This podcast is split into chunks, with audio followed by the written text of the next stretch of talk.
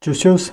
Vítejte u podcastu od mikrofonu Zdraví Dalibor a dneska si projdeme další epizodu ze sportovního tréninku a bude se jednat o specifické zásady sportovního tréninku. Takže nalaď sluchátka, hoď se do pohody a jdem na věc. Specifické zásady sportovního tréninku, teda někdy se uh, říká principy sportovního tréninku, tak, nebo specifické principy sportovního tréninku, jsou jakýsi doporučení, jsou to pokyny a jsou to i normy pro manipulaci s tréninkovým zatížením směřující ke zvýšení pravděpodobnosti dosažení očekávaného tréninkového efektu. Uh, takže zase je to nějaké doporučení uh, právě k tomu, abychom zvýšili pravděpodobnost, že dosáhneme toho, čeho chceme. Uh, pokud cvičíte úplně jednoduše, tak i vy sami máte nějaký cíl, pravděpodobně chcete k něčemu dosáhnout chcete něčeho dosáhnout, k něčemu směřujete. A přesně tady tohle se pojí právě s tím, jaký principy jaký zásady byste měli dodržovat. Takže specifické zásady se uplatňují ve všech oblastech tréninkového procesu. Od toho začátku, jako je plánování, až přes samotnou realizaci, po kontrolu a nějaké vyhodnocování, zda se vám podařilo nebo nepodařilo ty jednotlivé výsledky jako dosáhnout těch výsledků toho, čeho jste chtěli, případně proč se vám to nepodařilo. A dodržování tady těchto zásad ovlivňuje zaměření a obsah tréninkové jednotky, ale především základní rysy a tendence tréninkového procesu v širším časovém horizontu. Specifické zásady teda jsou hodně důležitý a jdeme si říct, jaký to jsou. Problematiku zatížení a zatěžování jsem řešil v minulý, v minulý epizodě, vlastně sportovní trénink 1, Teďka se podíváme na ty zásady a specifické zásady, eh, celkem je jich devět, tuším. A ta první je zásada jednoty všestranné a specializované přípravy. A ta zásada jednoty všestranné a specializované přípravy je eh, taková poměrně důležitá, nebo všechny jsou důležitý, ale tady tahle je eh, za mě ještě o něco víc důležitá a je to to, že vy ze začátku byste měli projít nějakou všeobecnou, všestrannou přípravou, až později byste se měli specializovat. A hodně často to vidíte, pokud jste sami chodili do nějakého kroužku, tak kolektivní sporty v zásadě ze začátku se dělá to, že se běhá, dělá se nějaké kondiční cvičení, jo, potřebujete zlepšit celkově fyzičku a až později se věnujete nějakému, nějakým fotbalovým přihrávkám nebo driblování s míčem, dvojtaktu v basketu přihrávkám ve od, odbíjení ve volejbale, nebo se učíte bruslit na ledě, um, na, taky máte suchou, mokrou na, na ledě, ale to je jedno. A, takže je tam ta zásada specializované a všestranné přípravy. Ta všestranná je hrozně důležitá, protože z toho pak těžíte do těch specializovaných příprav. A je jedno, jaký sport děláte. Další zásada, zásada nepřetržitosti tréninkového procesu. A tady tohle si neplíst, není to nepřetržitost tréninkového procesu neznamená, že byste měli trénovat 365 dní v roce nebo 50 týdnů v roce, že by to mělo být takovým extrémním množství a kvantum tréninku. Je to spíš o tom, abyste, když si nastavíte trénink 4 krát týdně, tak odjeli fakt 4, 4 tréninky za ten týden a nebylo to tak, že odjedete 4 tréninky a další trénink neodjedete žádný ten další týden a pak zase pojedete tréninky, pak zase nepojedete tréninky. Je to o tom, že vás právě vy, že jste neustále v nějakém tréninku, aby vás to, aby vás to vedlo k, k tomu, abyste se zlepšovali.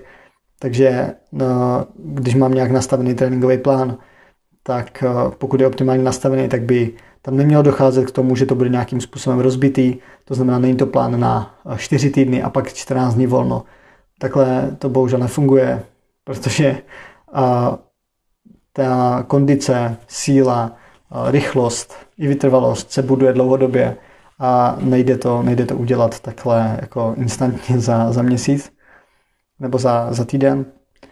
A tady tahle nepřetržitost je právě o tom, že si naplánujete, že si uděláte ten tréninkový plán tak, aby vám to vycházelo i na případnou dovolenou, na pauzy, protože nemáte to nepřetržitý trénink ve smyslu 365 dní v roce, ale máte určitý cykly, a máte tam zařazený i pauzy, máte tam deload week, kdy vyjedete se sníženou mnohem nízkou intenzitou i se sníženým objemem, jenom taková udržovačka, abyste měli pocit, že něco zvedáte třeba v poslovně, ale přitom reálně nic moc nezvedáte. a jde o to, že teda nejedná se o to, že jste nemocní, nejedná se o to, že jste zranění. To všechno může, může nastat a není to přímo tady ta zásada nepřetržitosti tréninkového procesu.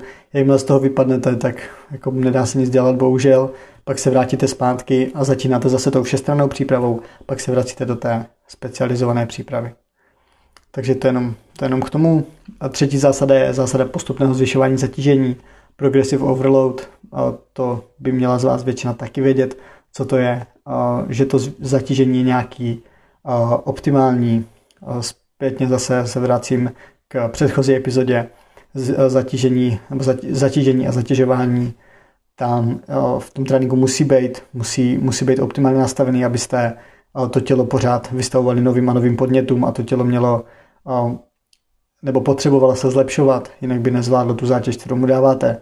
Takže když to nastavíte optimálně, tak nedojde k přetrénování, ale zároveň nedojde ani k tomu, že by ten trénink byl nedostatečný a tím pádem jste neprogresovali, zase jste šli spíš dolů, protože to tělo by nepotřebovalo mít takovou schopnost, takovou sílu, takovou rychlost, když, uh, jako není to, když to není využívaný. Úplně uh, lidsky řečeno. Takže zásada postupného zvyšování zatížení. Nemůžete být pořád na stejných vahách uh, nebo na stejných čas, časech, na stejných výkonech. Musíte jít uh, s postupem času pořád dál. Zásada vlnového, uh, vlnovitého průběhu zatížení. Další věc, tady se střídají ty fáze, kdy vy pracujete s vysokou intenzitou, pak musíte tu intenzitu snížit, pak jdete zase na vyšší intenzitu, zase tu intenzitu snížíte. A proč to takhle je? Protože kdybyste byli pořád na vysoké intenzitě, tak zase dojde k přetrénování, odpálíte se. A není to výhodný ani pro vás, ani pro vaše tělo, ani pro toho, kdo vám ten trénink takhle, by takhle nastavil, nebo zkrátka dobře, je to nějaká zásada, kterou je potřeba taky brát na, na zřetel a jako rozhodně s ní pracovat. Další zásada z takových těch hlavních zásad je zásada cykličnosti. Zásada cykličnosti je, že budu se o každé té zásadě zmiňovat ještě zvlášť, takže nebuďte špatní z toho, že jste něco ne, nepobrali teď na začátku. Zásada cykličnosti zase jsou tam nějaký různý cykly, které se pak opakují v takovém pěkném kolečku. A co přesně to je, to vám vysvětlím za chvíli. Další zásady jsou zásada specifičnosti, takže pokud se věnujete hokeji, tak tam budou zase nějaké přihrávky, nějaký, uh, nějaký zpracování toho puku a tak dál, případně nějaké speciální kličky na bruslích, nevím, uh, nejsem hokejista. Uh, pokud uh, je to v jakýmkoliv sportu, zásada reversibility a zásada variability, uh, ty tréninky musí být různorodý, nemůžete jet pořád jeden typ tréninku, protože se uh, jednak pravděpodobně, kdyby jste dělali zase v hokeji všechno na pravou ruku, vzniknou disbalance. Kdybyste nedělali kompenzační cvičení, kdybyste nedělali, kdyby ty tréninky nebyly variabilní, tak hodně, bude to mít hodně velký potom dopad na vaši muskulaturu a celkově na vaši výkonnost, protože vy budete dobrý jenom v té jedné věci, kterou děláte, ale ten zbytek, který je potřeba, protože, tak budete v něm zaostávat. Když vezmu fotbal, tak fotbal není jenom o tom, že umíte zpracovat míč, ale je to i o tom, že vydržíte na tom na tom hřišti běhat, že zvládnete i zasprintovat, že zvládnete v celé té rychlosti nějakou práci s míčem, že do, dokážete přesně přihrát a že dokážete vystřelit, trefit gol. Takže ačkoliv si řeknete blbý fotbal, nebo někdo by si to mohl říct, že to je jednoduchý, tak uh, to kopání do balonu není to jediný, čemu uh, se, co se týká pohybu, věnujete, nebo co se týká nějaký připravenosti, aby ten hráč byl schopný dojít na ten zápas a odehrát to v pohodě. A poslední teda zásada, zásada zvyšující se individualizace.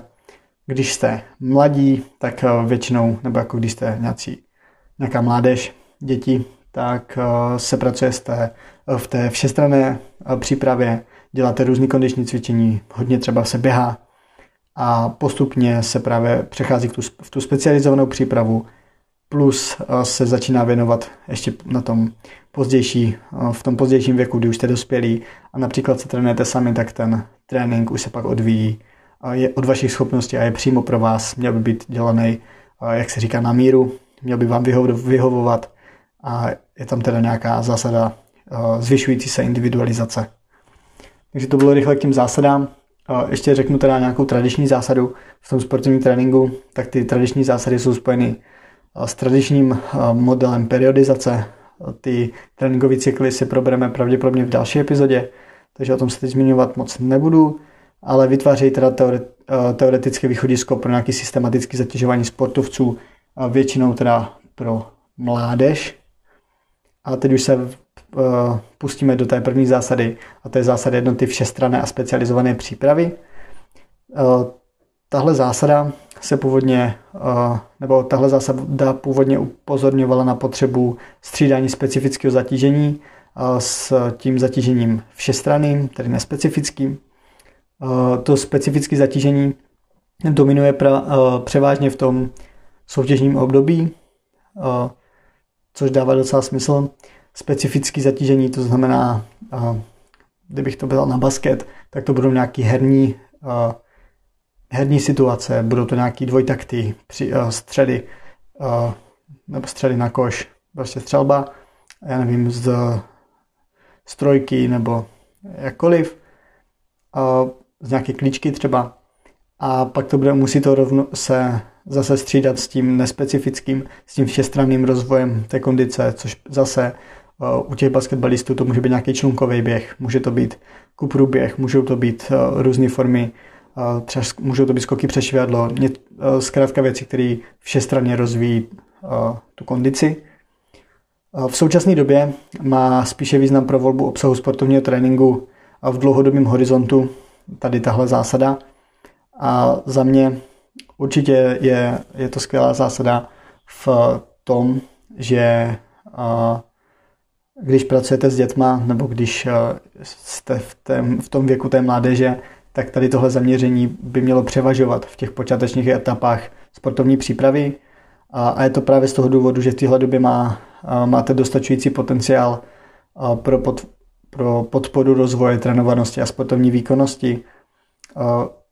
A tady tahle tréninková činnost, tahle, tohle všestranné zaměření je pak výhodný, protože reaktivita organismu na tréninkové podněty se s dobou využívání snižuje a tohle se využívá hodně v atletice. Když přijdete do atletické přípravky, tak mimo to, že se hrajou nějaké hry, což je řekl bych podobný v, každém v jakýmkoliv kolektivním sportu, když přijete do volejbalu jste malincí, tak to bude pravděpodobně taky nějaké formy hry, o pinkání jen tak zlehka, nebudou tam žádný Eh, velký nároky na správné odehrání bagru, podání nebo, nebo čehokoliv, nebo prstu. A, ale tady tohle v atletice, eh, když jsem já sám skončil s gymnastikou, přišel jsem na atletiku, tak eh, ne, že bych se hnedka specializoval, ale prošel jsem všemožnýma jakoby disciplinama od překážek, sprintů, dálky, výšky, skoku o tyčí, koule, různých, různých sportů, teda sportovních disciplín, pardon, tak eh, je to super, protože z toho můžu těšit do dnes, že jsem tyhle sporty, furt říkám sporty, ale jsou to sportovní disciplíny, ale chápete mě, že jsem tyhle ty disciplíny zkusil a právě ta reaktivita organismu uh, může být uh, nebo byla dobrá v té době, kdy jsem to dělal, tím pádem dneska z toho můžu těžit. A u vyspělých sportovců právě převažuje tady ta specializovaná příprava a e, zase musíme to brát teda podle toho, že vy jste sportovec, který e, má, dělá nějaký sport a má v něm nějaký cíl.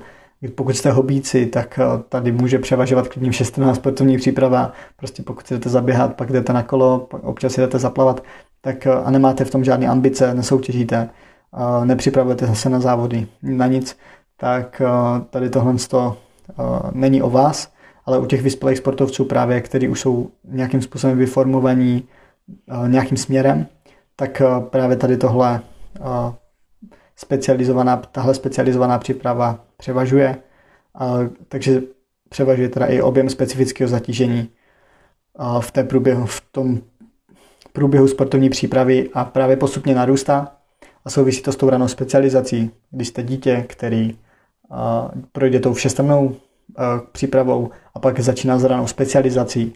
Například zase já v atletice, tak začal jsem vše, vše možnýma věcma A pak jsem přešel na to, že mi pravděpodobně nejlíp bude běhat sprint, takže jsem přešel na 60, později na stovku, 150 a na skok do dálky, protože jsem byl schopný skoordinovat ten rozběh s odrazem a letělo to docela daleko.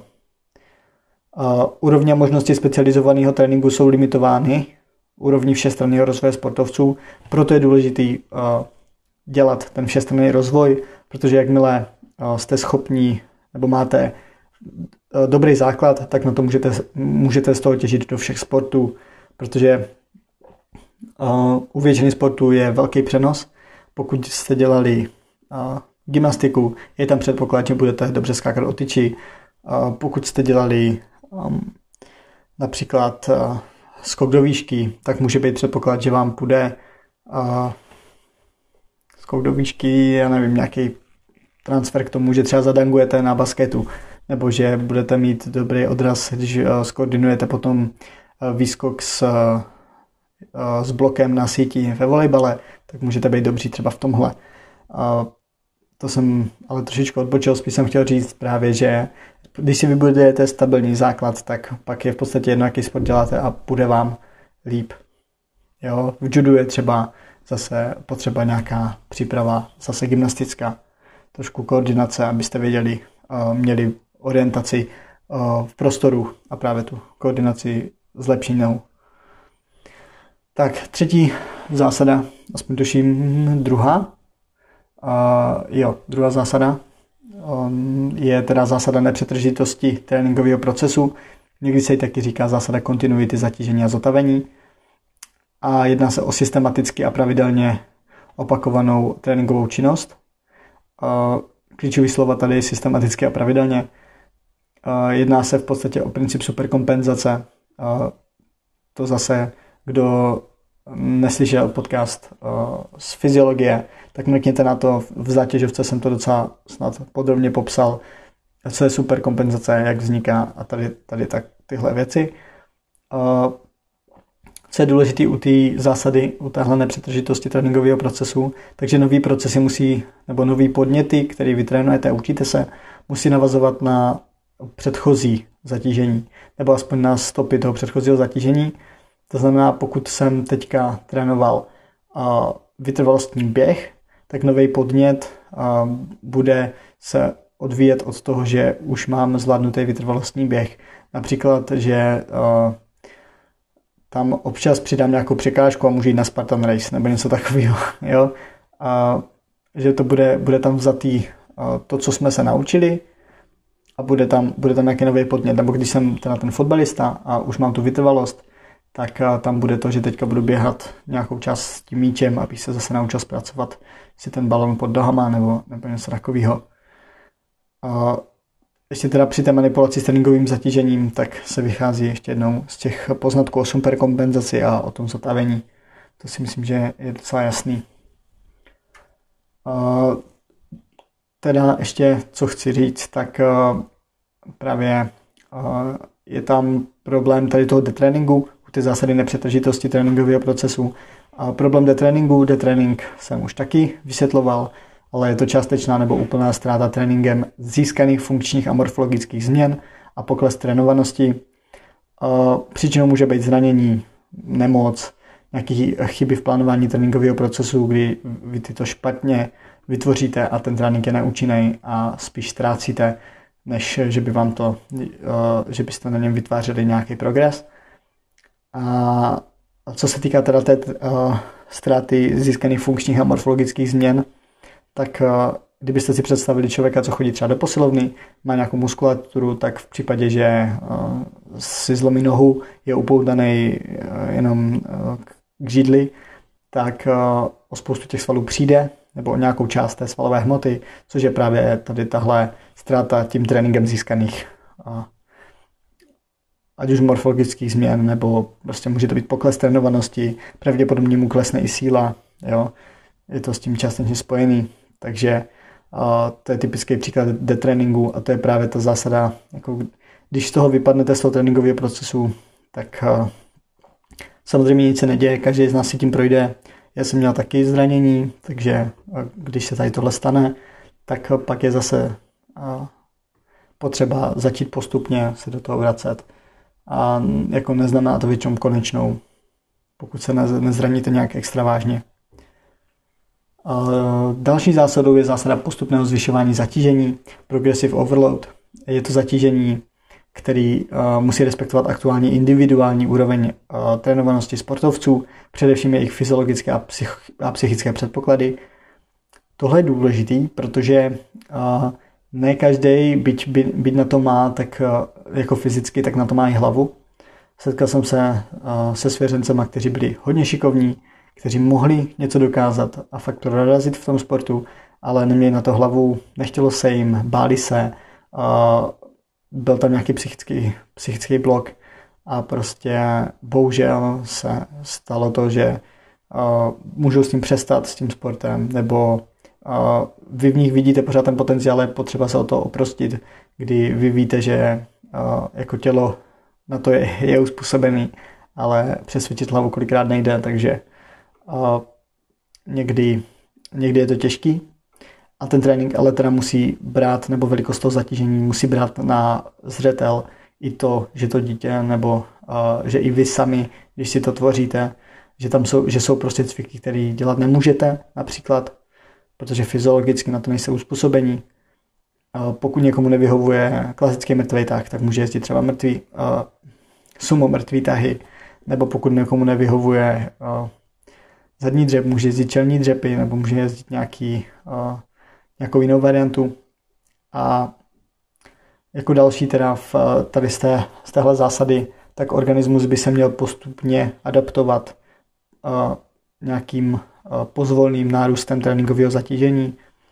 Začínáte na nějaké výchozí úrovni a postupně tím tréninkem tu úroveň zvedáte. To si myslím, že je jasný na začátku nebo u začátečníků, pokud začínají cvičit, tak musí být ten nárůst zatížení pozvolnější.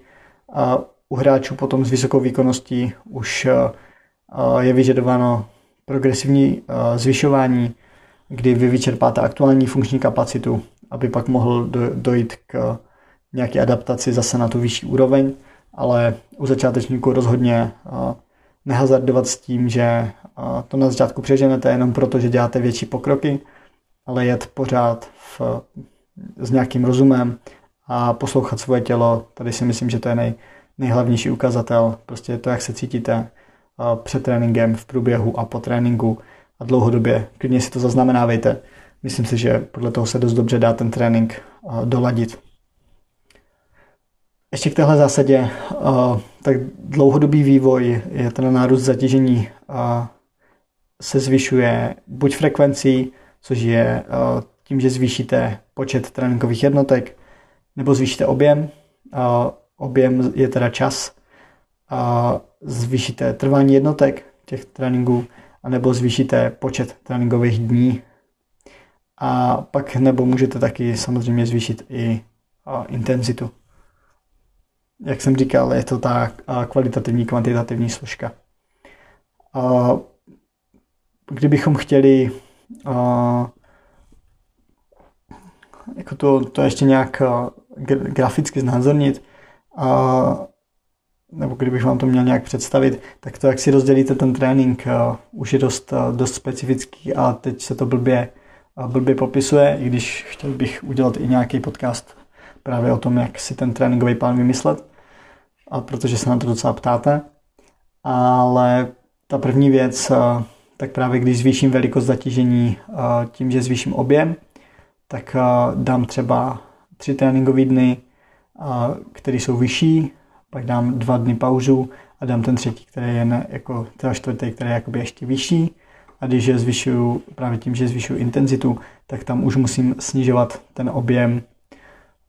Jak už jsem říkal, když zvýším jednu složku, tak musím snížit druhou, takže když zvýším objem, snížím intenzitu, když snížím intenzitu, zvýším objem. Teď doufám, že jsem to nepom- nepomotal, ale chápete, když se zvýší jedna složka, druhá jde dolů. A obráceně, když se zvýší jedna nebo ta druhá, tak ta první jde dolů.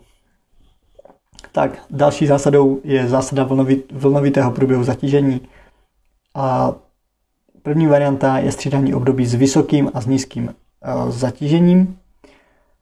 A tady tohle tenhle, tohle období, kdy střídáte vysoký zatížení, pak nízký zatížení, tak zvyšuje pravděpodobnost pozitivní reakce organismu na zatížení a je to prevence kumulace únavy, protože tam máte to, že makáte, makáte, makáte a pak tam máte to nízké zatížení, když se odpočínáte. A vychází z termínu nejdůležitějších utkání a soutěží, respektuje funkční možnosti organismu a ten vlnovitý charakter je právě typický pro dynamiku objemu a intenzity. A zásada vlnovitého průběhu zatížení, tak ten vlnovitý charakter je typický hlavně pro tréninkové cykly a pro ty malé střední a pro velké vlny zatížení různé délky i různé výšky. To, jak si to nastavíte, tady to vlnový průběh zatížení není až tak, jako nedá se to striktně říct, není to, není proto úplně přesný pravidlo. Je potřeba se nad tím zamyslet zase ve vztahu k tomu, kdo, co to je za, za lidi, nebo jaká je jejich úroveň, jaký je jejich věk, jaký jsou jejich cíle, jestli to potřebují, případně který cviky zařadit a proč. Tohle všechno jsou otázky, které si musíte v tom tréninkovém procesu klást nebo při vytváření toho tréninkového plánu. A rozhodně ale tady tahle, tenhle vlnovitý průběh zatížení má uplatnění i v tréninkové jednotce. Tak poslední taková větší zásada je ta zásada cykličnosti. A ta zásada cykličnosti je systematické opakování zvoleného obsahu, cvičení metod a forem, sportovního tréninku koncentrovaně po delší dobu. Jedná se o předpoklad efektivních adaptačních změn v organismu daného sportovce. To znamená, že začlenujeme, přidáváme tam adaptační podněty v potřebné frekvenci po, další, po dalších časových úsecích. Jsou to mikrocykly, mezocykly, makrocykly. Tady ta, ta cyklicita, tu cykličnost budu probírat v další epizodě, protože si myslím, že je dobrý to znát. Ale máme teda určitý nějaký časový úseky, podle kterých, podle kterých jednáme. Máme to od nějakých, které trvají pár dnů, pak trvají pár týdnů, až pak měsíce nebo třeba roky. Jsou to v podstatě takové cíle, máte dílčí cíle, pak máte větší cíle, až máte nějaký dlouhodobý velký cíle. Pro většinu vrcholových sportovců je tady ten vrcholový, nebo tady ten dlouhodobý cíl olympiáda, což je naprosto jasný. A ta cykličnost je teda, jsou to různé formy tréninku, které se pak opakují, aby, aby právě uh, se střídalo to období specifické přípravy se vše, s nespecifickou přípravou, s odpočinkem jo, a teda. A je tam právě požadavek systematického opakování, ale zároveň je tam i ten požadavek variability tréninkového zatížení, jakoby nemáte všechny tréninky stejný, nejedete pořád to stejný dokola, protože zase by tam vznikla nějaká adaptace a už byste z toho nedělali, měli byste tam takový progres. A ta struktura a ten obsah těch jednotlivých cyklů je daný několika věcma a je daný dosaženou sportovní výkonností, jak už jsem říkal, a je daný specificky vykonávaným sportem a nějakýma soutěžníma požadavkama, je daný individuálními aspekty sportovce, u mládeže zase obecná, obecně vývojovými zákonitostmi. Je taky potřeba to, to vnímat, pokud pracujete jako trenér. A jde na tréninkovými cíly a úkoly příslušného období.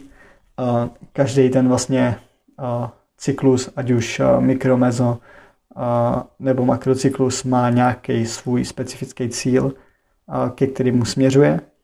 Takže je to důležitý taky. A ještě poslední bod je samozřejmě daný aktuálním stavem organismu sportovce. Nemůžete to brát tak, že vy vytvoříte si dvouletý plán a všechno vám vyjde, jak bude to, jak bude tak po másle. Nastává to, že člověk je prostě že člověk je nemocný. Nastane, může nastat to, že se člověk zraní. A teď nemyslím, že se zraníte při tréninku. Můžete se zranit tím, že jdete po schodech, blbě stoupnete a máte zvrtlej kotník otekle a nemůžete, nemůžete trénovat. Jo. A jsou věci, které prostě neovlivníme a je potřeba s tím taky pracovat. A rozhodně to není tak, že vy si vytvoříte dvouletý, tři nebo klidně půlroční plán a, a půjde, prostě bude, obejde se to bez nějakých zásahů dalších. Musíte to upravovat, musíte s ním počítat.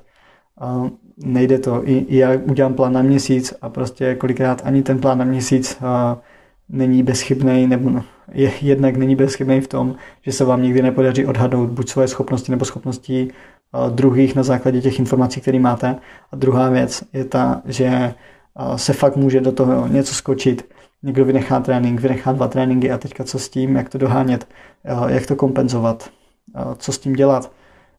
Ten tréninkový proces je komplexní věc, je to složitá věc, někdy musíte počítat s tím, že nebo někdy dojde k úbytku síly, k úbytku výkonnosti, aniž byste uh, jako úplně věděli proč například, jo, protože vám ten člověk řekne, že se furt stravuje stejně, furt spí stejně, uh, pořád nemá teďka nějaký stresový období, tak uh, a vy jako trenér to musíte řešit, nebo měli byste to řešit.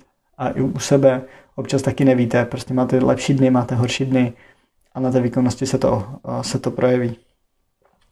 Takže to, to si myslím, že by mohlo stačit tak celkově k, k, těm, k těm zásadám, co se týká teda sportovního tréninku. Je to nějaký základ. Nebudu rozhodně říkat, že je to něco, co by bylo extrémně podrobný, ale uh, myslím si, že vám to může dávat nějakou, uh, nějaký ucelenější uh, pohled na, na tady tu problematiku. Samozřejmě nejsem expert, nikdy jsem netvrdil, že jsem, jenom se snažím vám předat něco nového a já se tím učím, takže si myslím, že to je takový to win-win a to je ode mě dneska všechno. Doufám, že jste si podcast užili. A pokud jste to doposlouchali až sem, tak díky. Můžete napsat zpětnou vazbu na Instagram. A mějte se krásně, skladejte básně a naslyšenou u dalšího dílu.